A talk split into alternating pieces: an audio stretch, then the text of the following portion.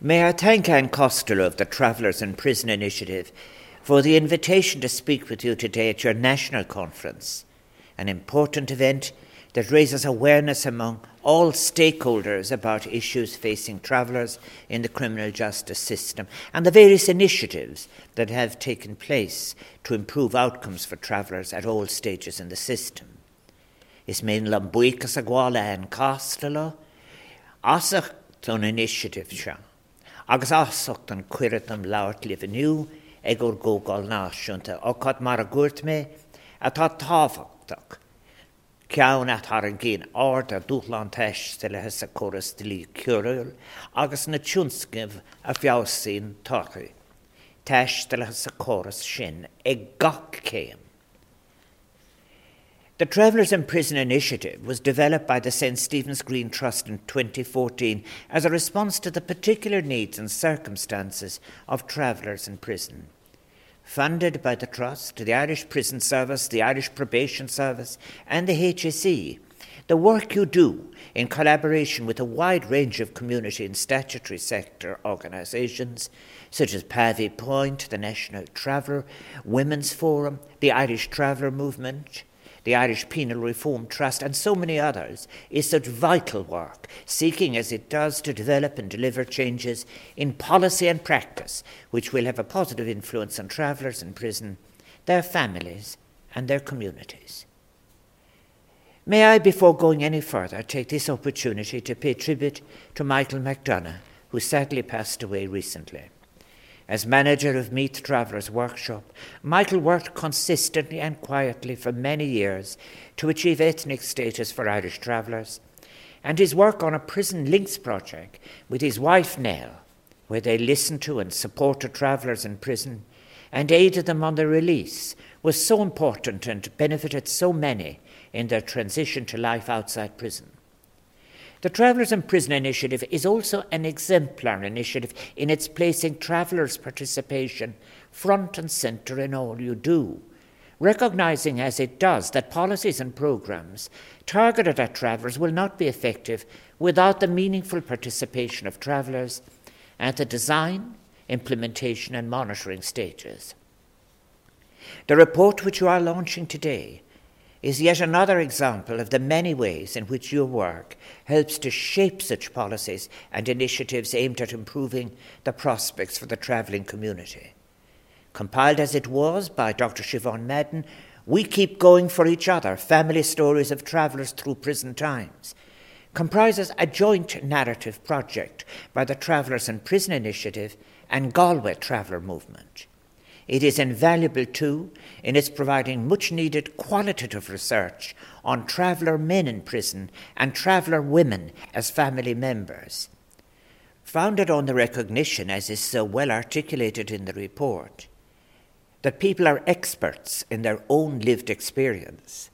The author's diverse voices, knowledge, and experiences are woven to create a collective narrative whose stories tell about the traumatic effects of racism and discrimination, about skills and knowledge of surviving difficult times, and the sustaining importance of family and culture.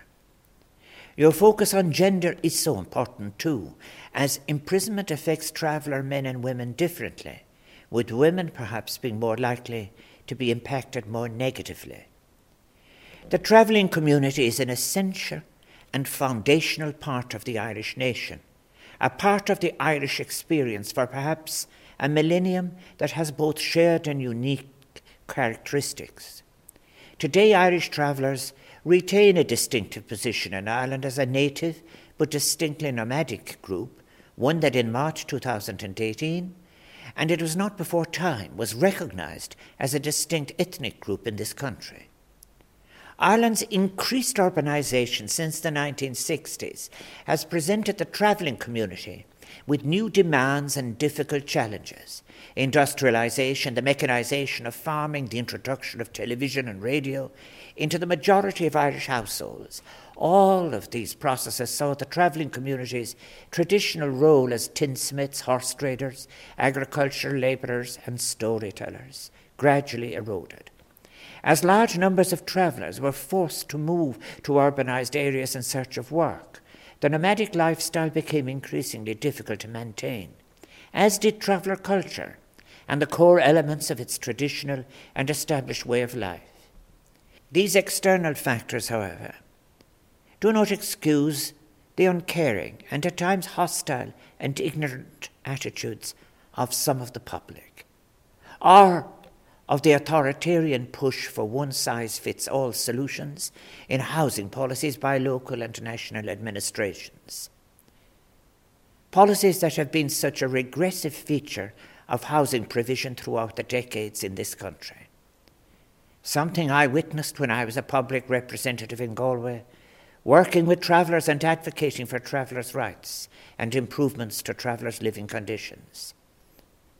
There were some appalling experiences that I recall, ones that put children at risk, that injured children, so often in defense of previous bureaucratic error, inflexibility, and an absolute lack of compassion. Travellers, through local authority interpretations of housing acts, came under increasing pressure to assimilate, to surrender to what was seen by some as an inevitable absorbing of the travelling community in what they called mainstream Irish society.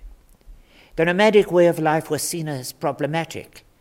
Opportunities for nomadism were continually reduced, and the travelling community, with its rich, unique, and wonderful heritage, was urged to become a settled people. Needless to say, they were requested to abandon their valued proximity to animals. This paternalistic, at best, but ill informed way of thinking was manifest in the report of the Commission on Itinerancy of 1963 and became reflected in legislation governing the provision of accommodation to members of the travelling community.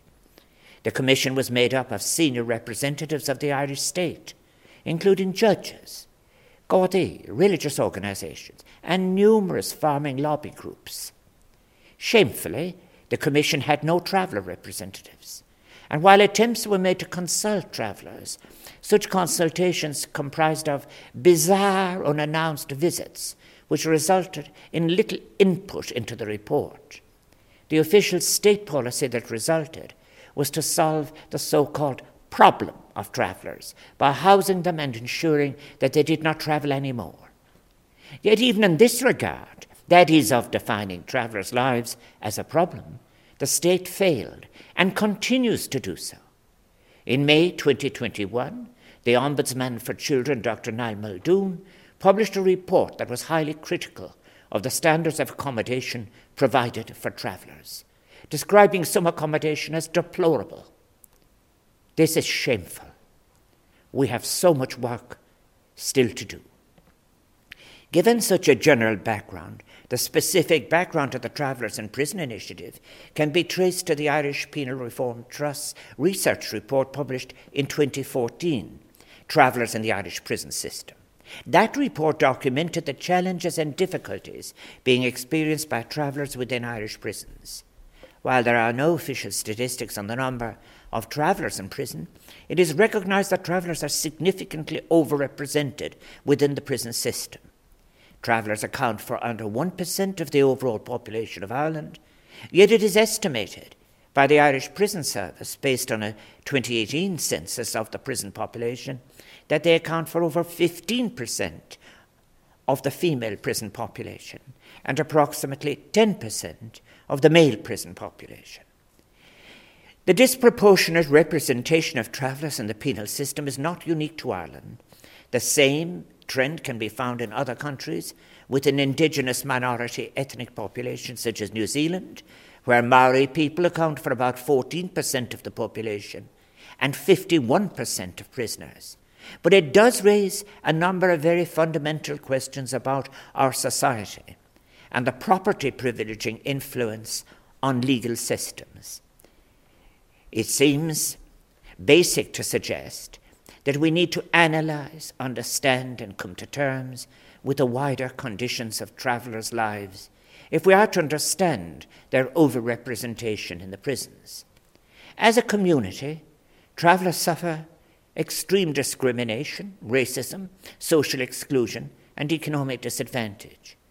with an unemployment rate of approximately 80%, an average school completion age of 15 years, and a suicide rate of six times that of the settled community. We have reasons to be alarmed.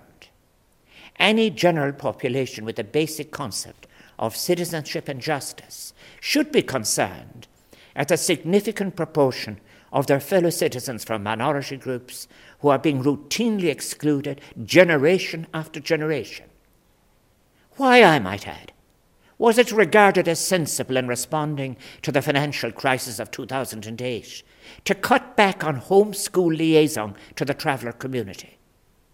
It drastically cut both participation and finishing levels. An anti traveller sensibility, too, has become in some circles acceptable to hold and even to voice.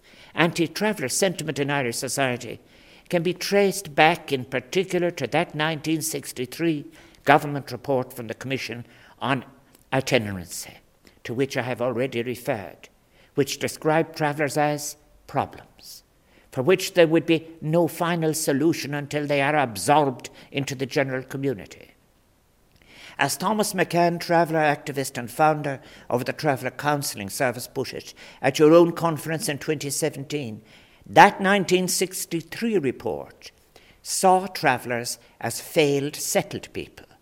Multiple problems have flowed from that report, including internalized shame among travellers and hostility towards travellers from the settled community. The 1996 report of the European Parliament Committee of Inquiry on Racism and Xenophobia found travellers to be among the most discriminated against ethnic groups in Ireland, and yet traveller status remained insecure in the absence of widespread legal endorsement by the state until 2018. Unless we as a society address the wider societal and institutional barriers that stand between travellers realising their full potential to active participative citizenship, we will continue to deny our fellow citizens their fundamental human rights. We, each of us, must call out and challenge anti traveller sentiment for what it is racist bigotry that should hold no place in a true republic. We need to move towards a zero tolerance of discriminatory or derogatory language of travellers in the same manner in which is unacceptable against other minorities. We need to develop a deeper understanding of underrepresented groups, starting in the education system at the earliest age. More work needs to be done too to ensure that recruitment processes are fair and unbiased against travellers. We must do more to ensure that travellers have access to and derive positive outcomes from prison based services and reintegration supports. Prison must be rehabilitative not a conduit into a spiral of criminality. I know of some fine young men who entered prison drug free and emerged drug dependent and with a new vulnerability as a result. We require two culturally appropriate family supports for travellers and development of initiatives to promote peer support and advocacy amongst travellers in prison.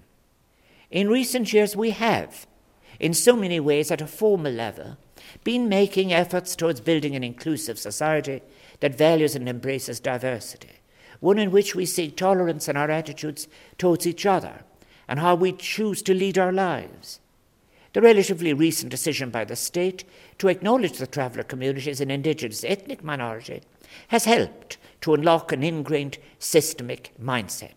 But we need to see changes in policy at local as well as state level and across all aspects of society and within the institutions of the state, including our prisons. Again, citizens must stand up and be counted when it comes to housing policy and travellers' rights. Where that has happened, real gains have been made, including in prisons where initiatives have been welcomed, facilities used. There are teachers and instructors to whom we should be so grateful. I hope that as a society, we, across the settled and traveller communities, can find within us the resolve, the imagination, and generosity of spirit that is required to make those accommodations for each other that are required for all of us to vindicate our rights as citizens, and to be true to our heritage in all of its manifestations. May I conclude then by wishing your conference well. I have no doubt that the speakers and ensuing discussions over the course of the morning will be stimulating and fruitful, and I send my very best wishes to all those taking part.